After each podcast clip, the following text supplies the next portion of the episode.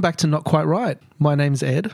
And I'm Amanda. Amanda, on today's show, we're going to be talking about reboots. Yes. Do we love them? We love them. Do we hate them? There's only one way to find out. and and we'll be saying hello to our friends as we talk about one of your favorite childhood stories. That's right. Babysitters Club. Do you understand that reference? I- Say hello to your Excuse me, do I understand the reference? Okay. I am the reference. I've had that song stuck in my head for like three days now. So. Yes. Same, by the way. So last time we spoke, you said you were going to do NaNoWriMo. Yes, happy Nano. So have you stuck with it? I have. Yeah. It's been four days. Four days. Four days, and I've done over the, what is it, 1,667 words each day. I'm genuinely impressed. Thank you. Um, because I'd done a little bit before Nano started, I'm over 10,000 words now. hmm which is about I don't know a quarter or a fifth of what I want. Yeah. So yeah, like total um, for my particular book. It's good. I think um you were kind of a bit shaky last time you messaged me. I know. I think it's just the pressure. I've Yeah. done Nano a couple of times. I've never, I've never officially signed up for one thing, and I have never um, completed it. Yeah. but I've had a good crack a couple of times. Um, NaNoWriMo, for people who don't know, is short for National Novel Writing Month. It originated in, in America, which would explain the short sightedness of how far it might go. exclusion of the rest of the world. Yeah, like like the World Series. Um, So lots of people all over the world participate in NaNoWriMo, and the idea is to basically write fifty thousand words in a month. And so you split it up, and the month is November, and you split it up, and it ends up being about one thousand six hundred sixty-seven words a day if you write every day. And then obviously more if you miss weekends or however it works. So it's quite a lot. That's Um, a, that is a lot of words. it's a lot of words. I mean, for retirees or people who um, don't have a full time job or don't have young children like me with a part time job as well, Mm. um, it might be a little bit more straightforward to sit down. Even then, I think it's a big ask. Yeah. Um, but for people who are trying to fit it in around day to day life, it can be pretty challenging, which is why I have not succeeded in, Yeah. in achieving 50,000 words. Do you think what you've got is going to be a completed piece at the end of the month? Or Oh, I'm, you ho- hoping? I'm hoping for a completed Yeah. first draft. Yeah, I mean, it'll be a rough first draft, Mm. um, but I had done a lot of pre work in terms of plotting things out Mm. uh, over time, so I'm not coming at the page blank. Yeah, I think it would only work if you come in with a, a real plan. Either come in with a real plan or just come in with an attitude of. As long as I put words on the page, Yeah. it does not matter. They do not have to make sense. That's true, but one of those approaches I think generates a better result than the other one. if you come in with a plan and an Absolutely. outline. I mean, certainly for me, Yeah. um, because I get, you know, in, in my own head and I start to question everything and start to think, oh, this doesn't make any sense. And, and, um, and that gets a little bit disheartening. But for some people, A, for some people, it just flows like that. They come to the page and they're like, their imagination just Mm. Yeah. kicks off and they go for it. And sure, their, their first draft probably needs a lot of work. Uh, but it's still a first draft. Yes. And, it, you know, just because I have a plan doesn't mean mine's going to make any sense Yeah. either. So have you, you've never attempted it? I've never attempted it, and I'm not sure if I ever will. No. I'm also not the kind of person who just bangs out Yeah. like 2,000 words in a, in a sitting. You know, maybe that might come with with practice. oh, Um, look, like I said, I think it's an attitude. It's an attitude of like, I don't care. Like this has, it just has to be. It doesn't have to be good. Yeah, there's definitely something to be said for just forcing yourself to sit down at the desk and actually put something down. And because sure. you're, you're almost certainly going to have stuff that you, you keep. You hope so anyway. Like that's certainly what I'm hoping. Sometimes I come at the page and think, oh, this isn't too bad actually. And then sometimes I think, oh God, this is utter garbage, set it on fire. But it's something, you know, Yeah. it's a starting point and, you know, you can't edit a blank page. just don't reread what you've written and you'll be fine. How Just dare you? Keep going. How dare you? Rereading is how I procrastinate from actually Yeah, exactly. writing. That's that. That is actually my um my big problem. Rereading the same thing I've written fifty six times and Yeah. getting it just right. Getting and it being perfect. like, oh, it's perfect. It's And then- delicious. Yeah. No, I've been guilty of that in the past. I have to say, uh, I started using Scrivener, which Mm. I was a bit hesitant to do, but I started fiddling with it. And I quite like it. And one of the things I like about it is that because you can break it up into these sub documents, you can sort of just start from the start of where you were. Mhm. You know, and so instead of going all the way back to chapter one, if you're in the document that's chapter five or six, and you're tempted to restart reading, you can do that just from the start of chapter five or six in a way that feels easier and Yeah. more separate than a Word document, for example, which just flows and flows. So I like that about That's it. I definitely find good, and it's it's such a bad habit because when you start a story, you're not you're not necessarily going to end up using the same paragraph as your opening anyway. Like you're just wasting time. Almost certainly not. And I think that's where I got messed up in my last first draft that I did. I got so attached to things that really shouldn't be there because I'd spent so much time agonizing over. Hmm. And and they did I think anyway, I think they they were worded really well, you know, they flowed nicely, but they shouldn't be there. And you just can't, it's just very hard to delete something that you've spent so much time Yeah. on. Big chunks of something, I should say too. And I've, I've I'm determined this time to just let it be a Hmm. really rough first draft and just come at it big picture rather than obsessing over the detail until I actually know that what's there needs to stay there. Um, so hopefully I will have that. Hopefully if I'm doing nano, you know, you come out with something rough and then you can start to chip away at it. Let's talk about reboots. Well, I guess the big thing about reboots, it's such a like a buzzword. There's probably not really a great definition of what a reboot is. So I just wanted to sort of explore that with you today. I want to explore it through the world of the Karate Kid, right? I want to mm-hmm. go into the Karate Kid franchise because I feel like it's a perfect way to explore what all these different types of. In, I mean, in this case, it's movie, but we can look at it as any kind of fiction, I suppose. So we've got the original, right? We've got the Karate Kid. So the Karate Kid, 1984. Most people would be familiar with it, and that's it. Iconic movie. So then we've got the Karate Kid Part Two and the Karate Kid Part Three. Yep. So they're just straight sequels, right? Ralph's still Mm-hmm. No going. funny Daniel's business. son. No funny business. A couple of like little doinks on the nose or whatever if you get out of line from Mr. Miyagi. But apart from that, no funny business. Okay, so then we get to the next Karate Kid. Is that the one? So, so I, I'm pretty sure I've only seen Karate Kid Part One. I haven't seen beyond that. Okay, well, that's fortunate. There was they made so the next Karate Kid The next girl, Karate Kid is Hilary Swank, right? Oh, okay, I didn't know that. Yeah. Oh, does that make it better? It No, doesn't make it better. I reassure you, it doesn't make it better. So Mr. Miyagi's still there, Yep. but Daniel's not there. So we've got Hilary Swank instead. So this is where it starts to get a little bit messy, Mm. right? Because it's a sequel in the sense that it's still just continuing on. Mr. Miyagi's still there. That we're not sort of messing with the original kind of Yep. world of the story, but we've got a new protagonist. Yeah. So to me, that we can't call that a sequel. It's not a sequel. The sequel would be what's happening to Daniel now, right?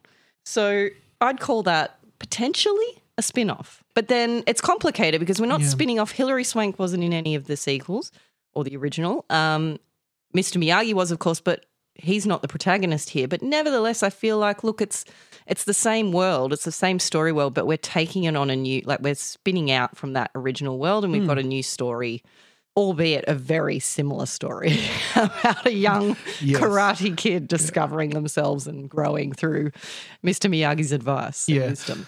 My my opinion on that, I, I think spin-off's different. I think to be categorized as, as a spin-off, you need to have that character already exist in the show. Like even if it was a minor character in in uh, Karate Kid Three, say, then that could be I. I fully agree with you. The, my only issue is that I just don't know what else I would call it. I mean, apart from just an absolutely offensive cash grab, I don't know what else to call it. Yeah, I think I think that's a sequel because the the example that I thought of was Star Wars. Like Yep. you have the the Star Wars sequels, Classic. and they Yep. come with the prequels, right? Which are prequels, but obviously all the actors are different.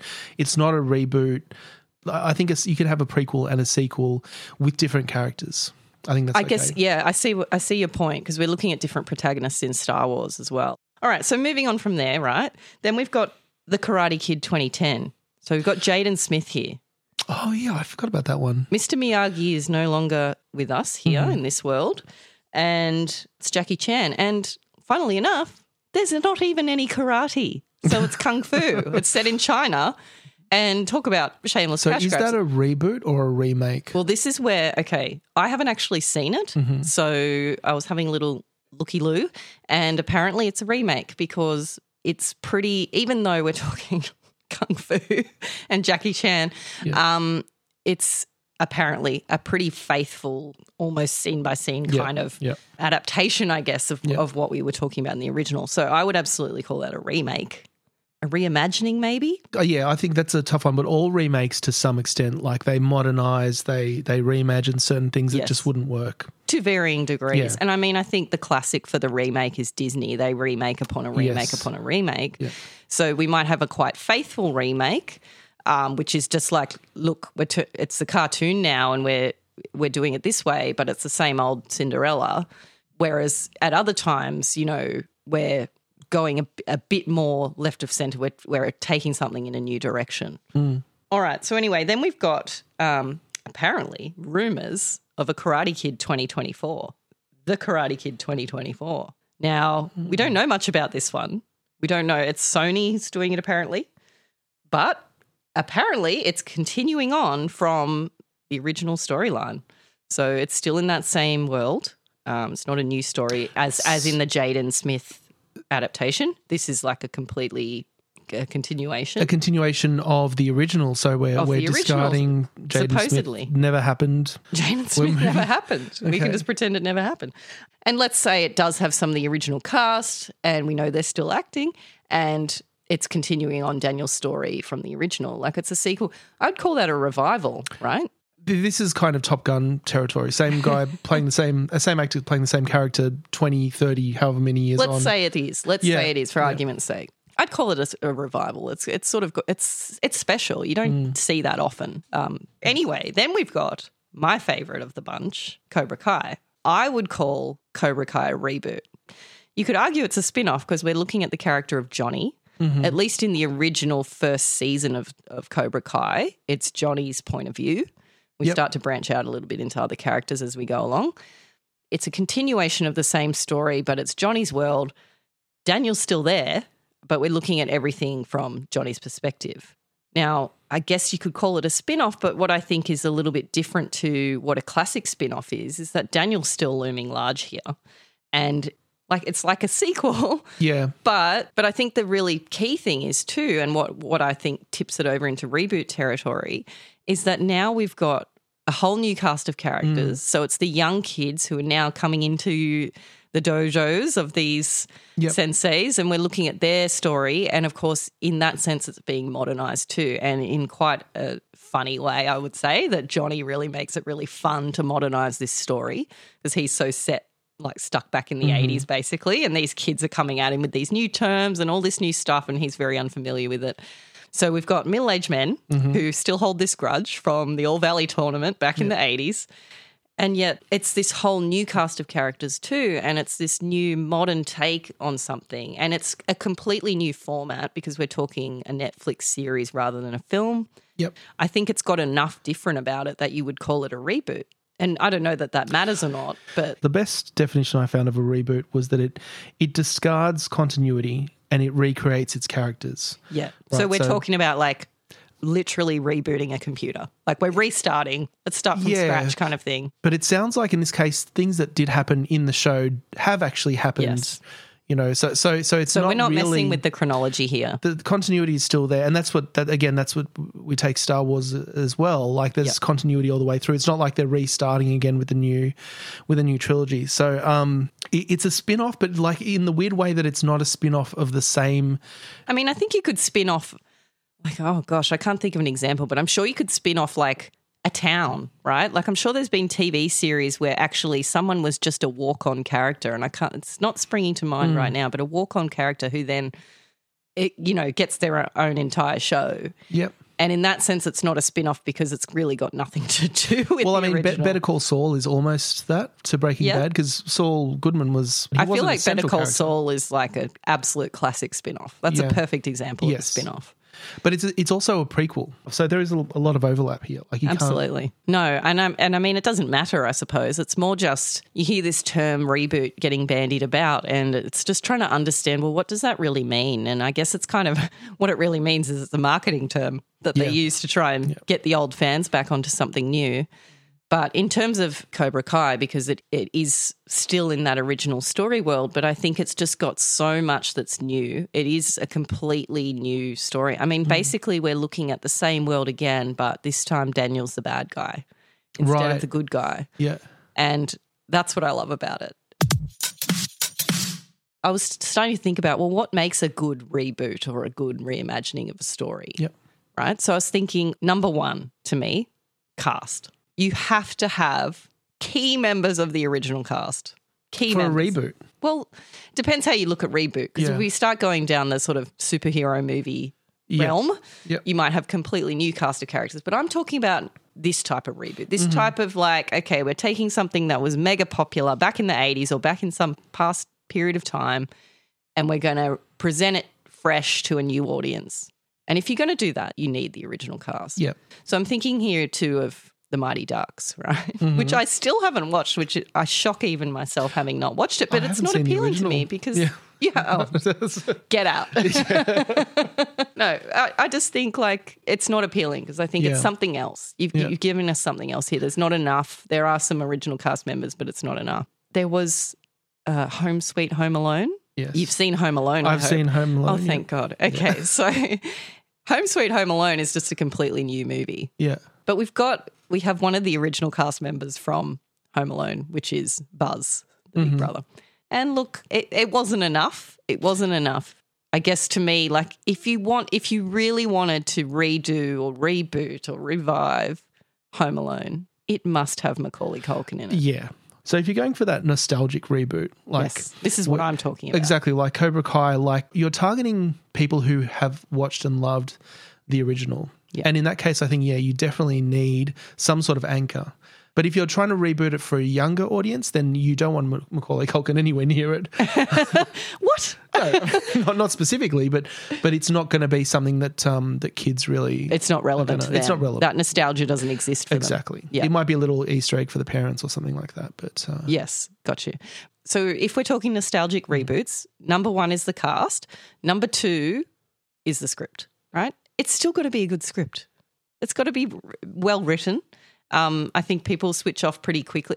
Look, I have seen Top Gun, and I I don't know about that script. That's that's questionable. But I think they went so hard on all the other nostalgic elements and all the cool fight scenes that they got away with it. Yeah, I've, I've got to say it's a hard one for, for writers and um and producers, like because just about every nostalgic reboot gets completely slammed, and I think actually Top Gun may have been an exception because I've heard good things. Yeah, it's it's only had good things said Yeah. about it. I think a lot of people, when they really think about it, what they want is almost a remake. Like they want to see Yeah. the original again. Um, and if it's too different, if it's too new, then it, it will alienate fans I mean, of the original. I guess in- it in depends because sometimes if you go too hard copying, it just becomes predictable, Mm. pointless, and just straight up not a good story. Yeah, And I would say I'm probably in an, in a unique position where I saw the new Top Gun and I haven't seen the original Top Gun, right? Yeah. I started watching it and got bored because it's not really my thing and never finished it. And so I've seen the new one, but like even I could tell what the references were because it was so because Mm-hmm. they were winking at you. Basically. Oh, they were so winking at you, and Tom Cruise. Oh gosh, he's a winker. Like,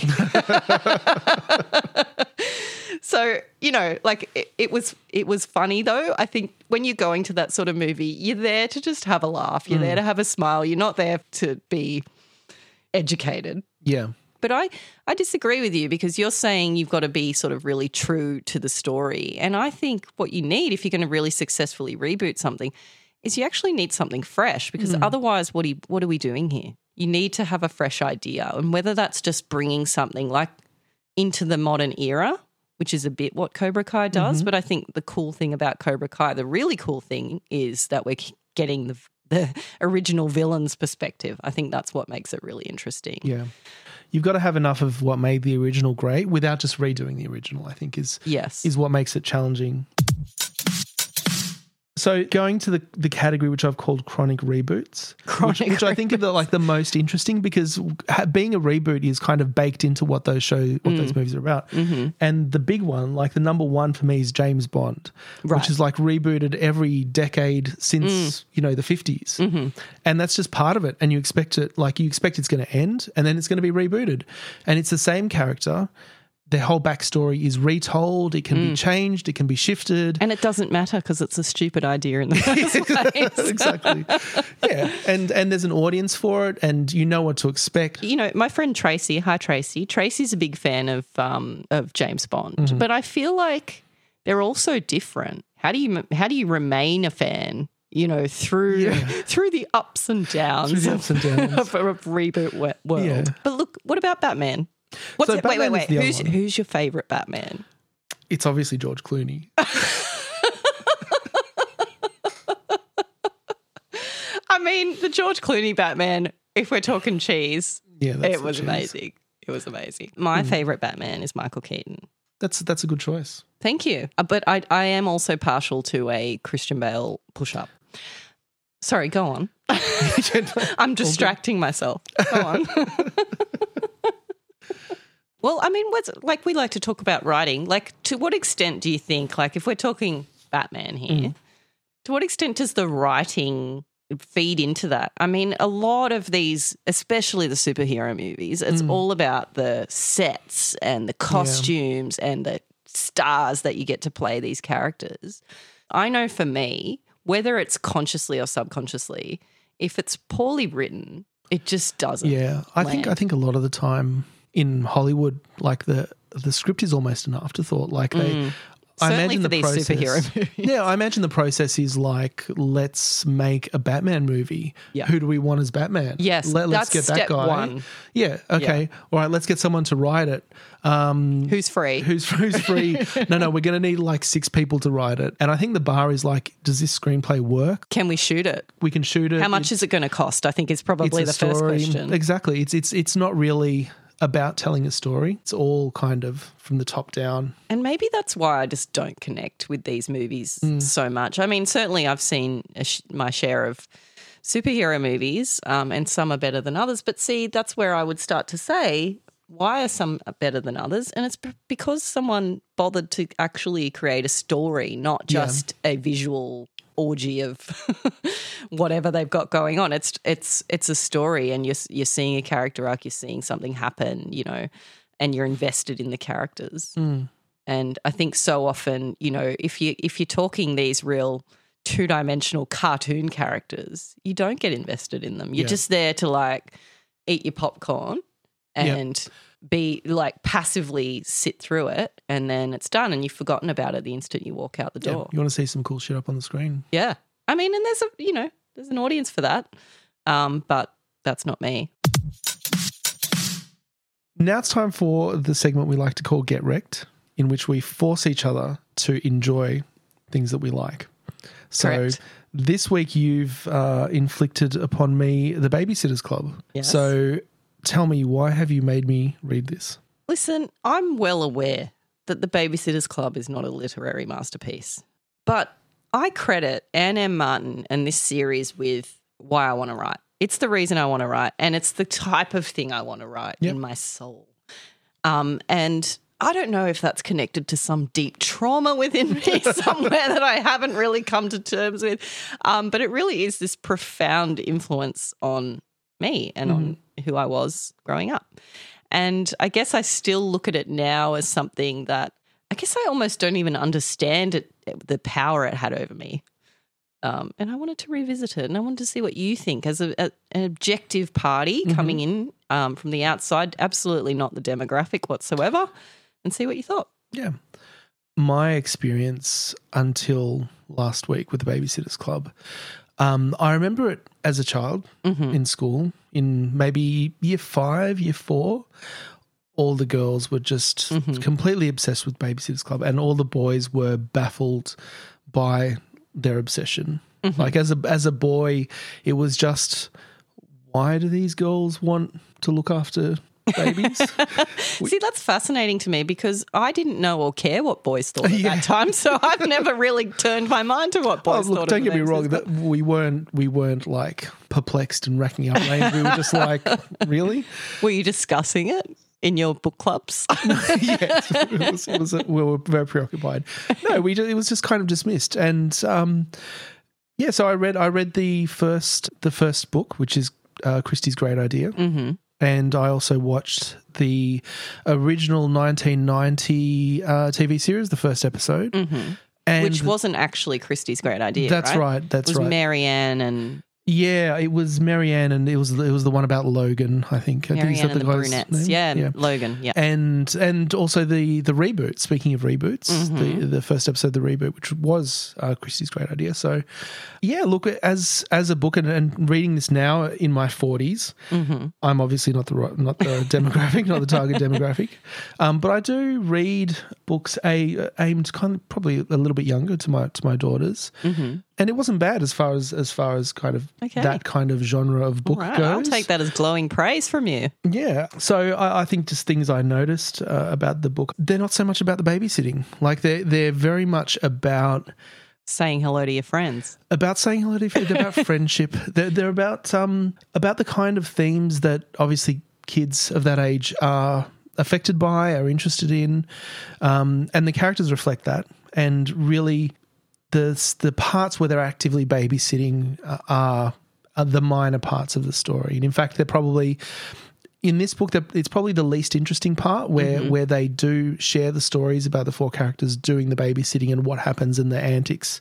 The book's not really about that, and that's and for me reading it, that wasn't really that didn't really appeal to me. But you've got the themes about the characters; they're obviously going through things like divorce, Not their own personal not their own personal divorce, but parents. So Kristy's parents are, um, uh, her mother's getting remarried. That's a, a major theme, and obviously something that affects affects a lot of kids that age. We we have some of the kids, well, basically discovering boys, and some of the kids being at different levels when it comes to that. I guess. Listen, now you've assumed some knowledge here. We should probably just give a brief, a brief uh, Yeah. view overview of the plot. Um, so, Kristy's Great Idea is the first book in a very long series, um, multi multi book series, and basically it tells the story of Kristy, who has the idea to start a babysitters club. So it's pretty straightforward. Uh, the story itself starts with her at school and she's talking too much in class and she gets in trouble. So that's sort of establishing her character there. Um, but we quickly move into the friendship and into her relationship with her neighbor, her friend across the street, and how these girls come together to form this babysitters club. But on the side, there's this whole sort of subplot about Kristy and her family and about her relationship with this incoming potential stepfather and with her siblings, and then obviously her relationship with the friends in the club as well. So, as you've indicated, the babysitting is very secondary to all of this stuff. Um, it's the club itself and the idea for that, and the friendship that's the, the key theme. But I think in Kristy's great idea, actually, the main plot centers really around, apart from starting the Babysitters Club, it centers around her relationship with her potential stepfather. Yeah. And I mean, we're we're really dealing with the mundanity of adolescent, early adolescence. You know, it's day to day stuff we're talking about here. Pets, brothers. You know, um, what's for dinner? Like these are the kinds of yep. themes that are coming They, up. they love pizza. They they do love a pizza. They love an M and m Um, and uh, Stacey loves a salad, and then at the end we end with a sleepover, which is pretty much if we're talking goals of early adolescent mm-hmm. girls, like a sleepover is just pretty much what you're angling for ninety percent of the Yeah. time. So that's just a, a nice way to end, end that story. So it's fairly straightforward plot. So there's four main characters, and as I understand it, there are a lot more that kind of get introduced as the series go on goes on. Mm-hmm. So the four main characters are Kristy, Marianne, Claudia, and Stacey. I, th- I think after after we spoke last, you asked like which character am mm. I? I didn't find the characters to be that well fleshed out after mm-hmm. just the first book. Yeah, fair. Uh, from what I heard, the different books in the series are written from different perspectives. Is that is Yes. is that right? Yeah. Yeah.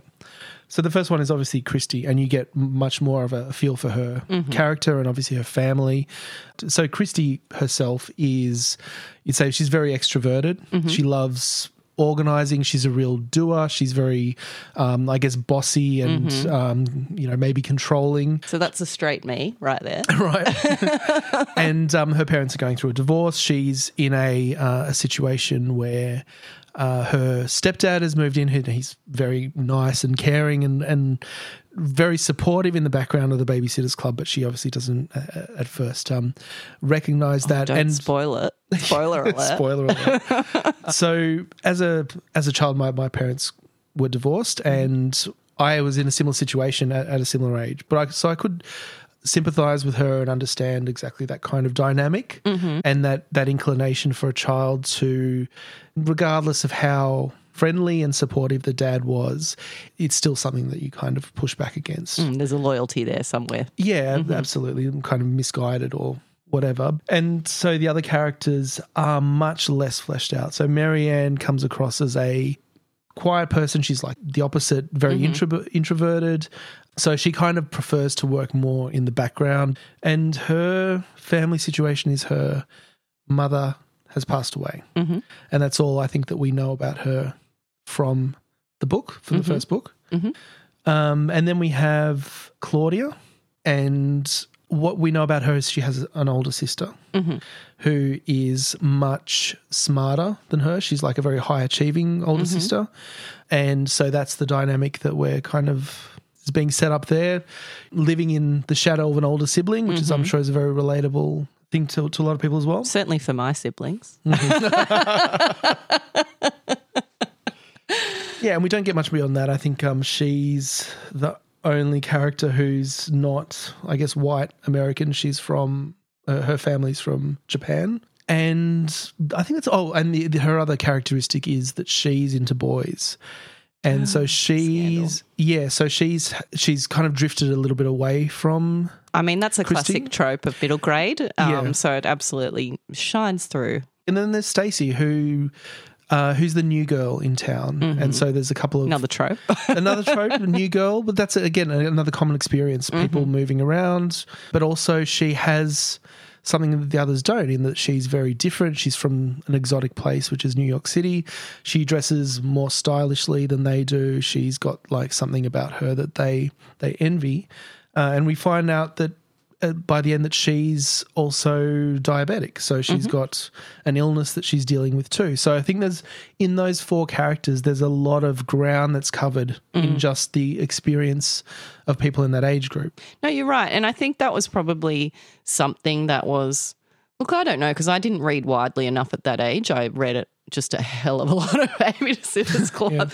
um, but I think it probably did, it was a little bit ahead of its time in terms of how it mm. was showing a diverse range of characters. Mm-hmm. And not to say it hadn't been done, but it, this, of course, was much more prolific. So it was something that we saw much more of Yep.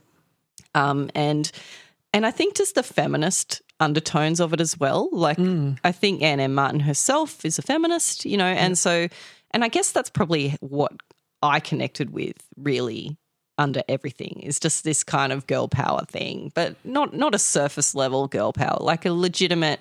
These girls can actually start a business. They can achieve what they want to achieve. Um, they've got a great supportive friendship. They've got supportive families, and they're just going to go and get what they want. Yeah, they, they have real agency in a way that A lot think- of characters in that age group don't, and I think you see it more now. Um, but I and you know it's always been there, but I think there was just this more like the maturity of their goals, you know, Yeah. and and I was always a little entrepreneur myself, and so I'm like taking notes, you Yeah. know, like how can I make money? Um, and I think that was really empowering for young girls, Yeah. to think, oh, actually, not I can babysit, but I can start a business. I thought that was interesting about the the book because there's nothing in this book that is fantastical. It, it, it wasn't about finding a new dimension or it wasn't about like going to I don't know Narnia or something or Yes. or or hanging out with Transformers or Ninja Turtles or whatever. it was it, it's it's very grounded in reality and it, what I said was so baffling is like you're reading a book about looking after to kids like that's just the most mundane thing. I think what was interesting to me as an adult too, coming back to the series and sort of just investigating a little bit what it was, why, why I liked it, and who the author was. You know, not just reading and enjoying the stories, but looking a bit at the context that, that it was written in. And discovering that, in fact, it wasn't Anne M. Martin's idea. So there was another editor um, at Scholastic who had read another book about babysitting. So perhaps it's a reboot in itself Yeah. um, but had read a, a standalone book about babysitting. Um, it was called Katie's Babysitting Job, right? Right. So similar, and had sort of thought to herself, oh, I can see a bit of potential here. And contacted Anne M. Martin, sort of saying, hey, I've got this idea. Will you write it? And she agreed. And I mean, give this woman a raise because they started with four books. Like it was a four book deal. And then they were so wildly successful that they had two more books and then 12 more books. And then by the end, I think, um, checking my notes, I believe it was 213 books. So Wow. Yeah. 213 books by the end, which included a bunch of bumper specials and all different offshoots. Yeah. So wildly successful. And it's just fascinating, like to have gone from this small idea. Now, Anne M. Martin herself had ghostwriters. She didn't write all 213. I think she estimated herself she wrote somewhere between 60 and 80 Yeah. herself. Um, and then no doubt had editing credits on on at least many of the others. But to think like, what is it? What you know? And I'm saying I credit my whole d- love of writing to these books. What do you think it was for you? I th- absolutely that agency, that idea that it was just like this awakening of like, wow, um, kids that age are doing something that I consider to be a very adult and Yep. big thing. And I think it's easy to forget sometimes as adults. Like we're we're talking about these simple themes, but like, is it simple? Is it simple to be experiencing divorce? Hmm. And is it simple to be experiencing what life is like with a single parent and a mother who died when you were a baby? Like these are huge themes actually, and they don't really delve into them in a way that's particularly deep or or distressing. It's all, you know, the stepfather's lovely and he's very supportive and the mother's just not there and it just all comes out in the father's a bit anxious, you know, like as if kids don't feel these things deeply, as if kids just aren't conscious of what's actually going on. Yeah, and it's less about having someone kind of try to talk them through the process of what Mm. what to do. It's just about seeing someone else going through the similar experiences you and seeing how they react. And at least, I guess, um, you know, to the point I made about when I was a child and going through a similar experience, just seeing someone react in the same way as you, realizing that, that you're actually normal and that Mm. these these experiences are, are normal, and because you have like a divorce or maybe you're dealing with an illness or something, doesn't make you kind of weird and Mm. and different. One thing that I found interesting reading back Kristy's great idea is just it's not that well written. You know, as much as I love it, it's adverb central. Yeah. There's a lot of exposition. It's very much I'm Kristy Thomas and I am bossy. Um, Yeah. My my best friend Mary Anne is shy. Mm. Lots of tell don't show, if you will, but it works. And I guess you know I, I'm trying to write in middle grade, and sometimes you know I overthink things, and I come back to it, and I think, gosh, it's it's pretty simple. It's a simple story, simply told. And that's all it needed to be. So let me tell you about the TV shows. Did you? So you haven't seen them since you were young, No, it's right? been quite a while. I had them all on VHS and I watched them faithfully and repetitively uh, Yeah. many times. Um, I'd probably watch five seconds and then be reminded of the entire thing. Yeah. But um, Yeah. So the first series from 1990, and there was a movie as well, but I think that was later, like 95. I really didn't like the first, the original series. it's very ni- It's very early 90s, but even beyond that, like so, the very first episode is about Mary Anne. It's there's no establishment. it's Um, assumed knowledge. it's assumed it's assumed that you've read all of the books. Yeah. And and probably a lot of the people watching Fair it have read all the books. Yeah. Because it doesn't just start with these four characters. You've got characters and they're obviously part of the babysitters club, but they're they not are. they're not mentioned who they are. you you probably didn't know who they were. I didn't know who they were. and then probably is a, as a reader, you're like, oh, I know who that is because they're wearing jeans or some distinctive like. That's, that's so thing. true. And the acting was really bad, and even for the standard of kids show. What are we talking? we talking overacting? we talking Oh. forgetting lines? What are we No, talking? no, they were just they were just not really convincing at all. Mm-hmm. Like, but the pacing was just all over the place. Like there were no very few long scenes. It Mm-hmm. was all just kind of little quick grabs and then another scene and then quick grabs.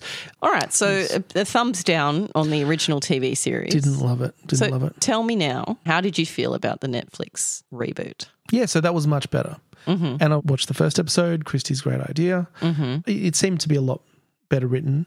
Mm. They, they make an effort to demonstrate what the characteristics are of each or the traits of each character through the dialogue, through each scene, and they, they try to kind of establish it. There's a lot more care and thought taken um, as opposed to the first one, which just kind of just tried to hit the beats and you should already know who these people are. Well, I guess in this case, they really had to reestablish who the characters were because these because it's a reboot, you know, because it's very much a modern take Yeah. on, and that's its whole jam. Like it's a modern take on the Babysitters Club. That's what it is, and that's where a lot of the in jokes come in and that sort of thing. But it's also something that was designed to appeal to a new audience, as we were talking about before, who doesn't have the nostalgia element.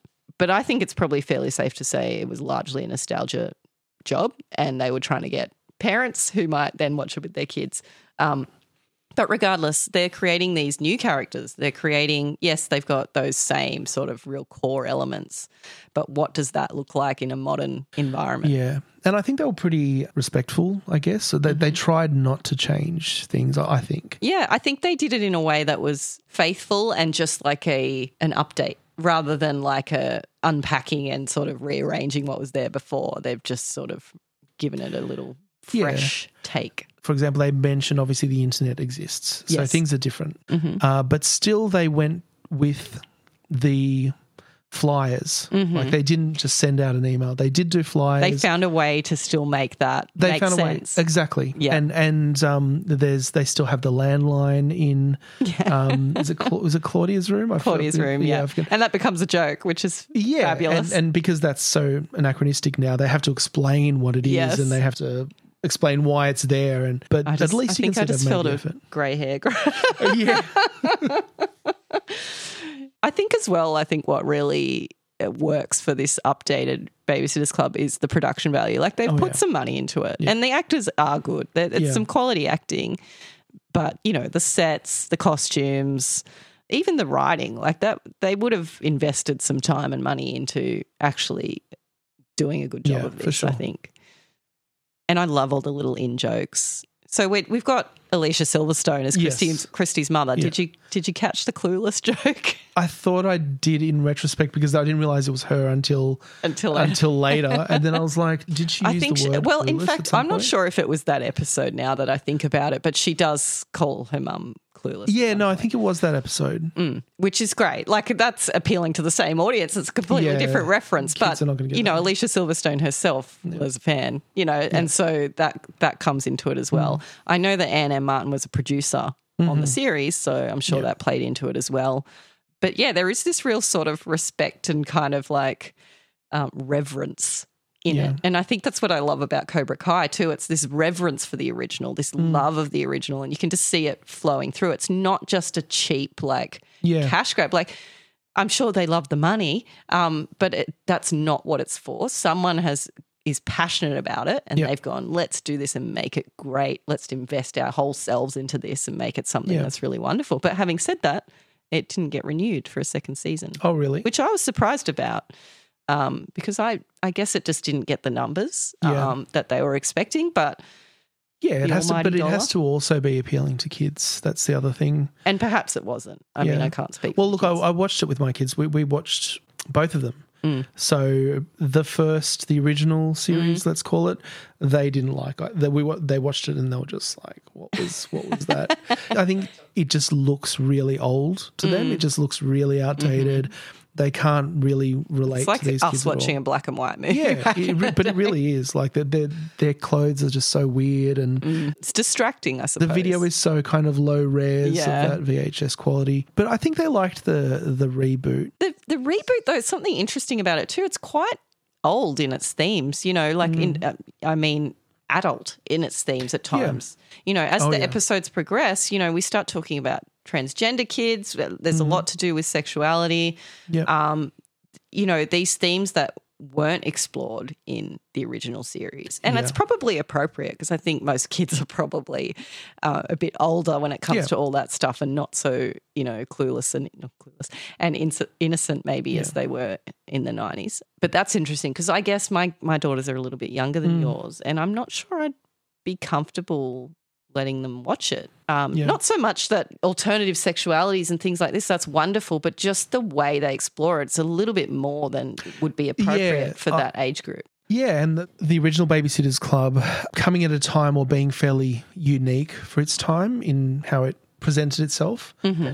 It's not really unique anymore. No. So there's they're, they're probably exposed to a lot of the same ideas in different ways through different media, and it may not have that same appeal. Yeah, I, I think so. I mean, I I was trying to get my eldest daughter interested in reading The Babysitters Club, and she's got very different taste to me.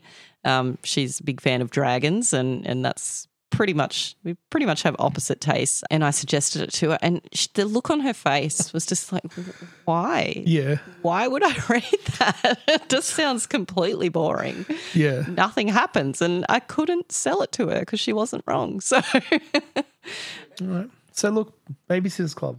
Final verdict. Final verdict. Eh, no. no, look, I can see. I can definitely see why it appealed to you. But we haven't established who you are. I'm probably Mary Anne. Like, I'm. I'm definitely not a Kristy. I can't. I, am I a Claudia? Like, that's how, how can I be a Claudia? That's kind of a You can't say you're a Claudia. That'd be too up yourself. Yeah. Everybody wants to be Claudia.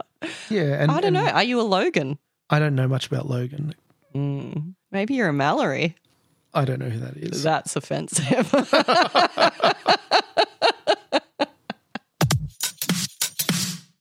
All right, so I'm going to go pretty far from the Babysitters Club for my recommendation. Why am I not surprised? Uh, Yeah. So the point of the whole point of Get Rec'd is to inflict. Physical pain. so I'm going to make you watch Synecdoche, New York, which is a movie from 2008, uh, starring Philip Seymour Hoffman, directed by Charlie Kaufman. Actually, this is a movie I didn't. I probably watched a couple of years ago, so I can't say it's influential in any way to my writing journey or my life or anything along those lines. But I think it's a good movie about uh, about art, what what art is, what right. being artistic is all about, what what um, living a fulfilled life is all about. Hooked. Sounds and, amazing. Um, and maybe presenting the story in in kind of a, a different and unique way. All right. And should we maybe encourage our listeners to join us on this little journey? Yeah, absolutely. If you haven't Good luck finding it. Where are we? Going, where do we find it? it, maybe I'll um, put that in the show notes. It shouldn't be too difficult to find. It's not an obscure movie by any stretch, but uh, but it's a good one. Okay, So- great. I'm looking forward to it. Actually, it sounds good. Okay, I think that's the show for the week. Yep. So, Amanda, tell us where people can contact us. So you can email us at notquiterightpodcast at gmail.com. Catch us on Instagram at notquiterightpodcast and on Twitter, NQW Podcast. And you can go to notquiterightpodcast.com and there are links there to all of all of our Twitters and emails. Mm-hmm. And mm-hmm. make sure you follow. Follow the show. Mm-hmm. You'll get an update when a new episode drops and we'll be able to continue the conversation. Be great. Right.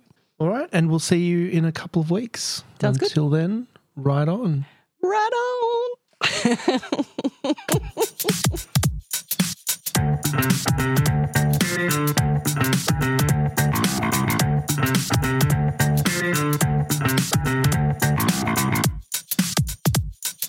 Something doesn't seem quite right.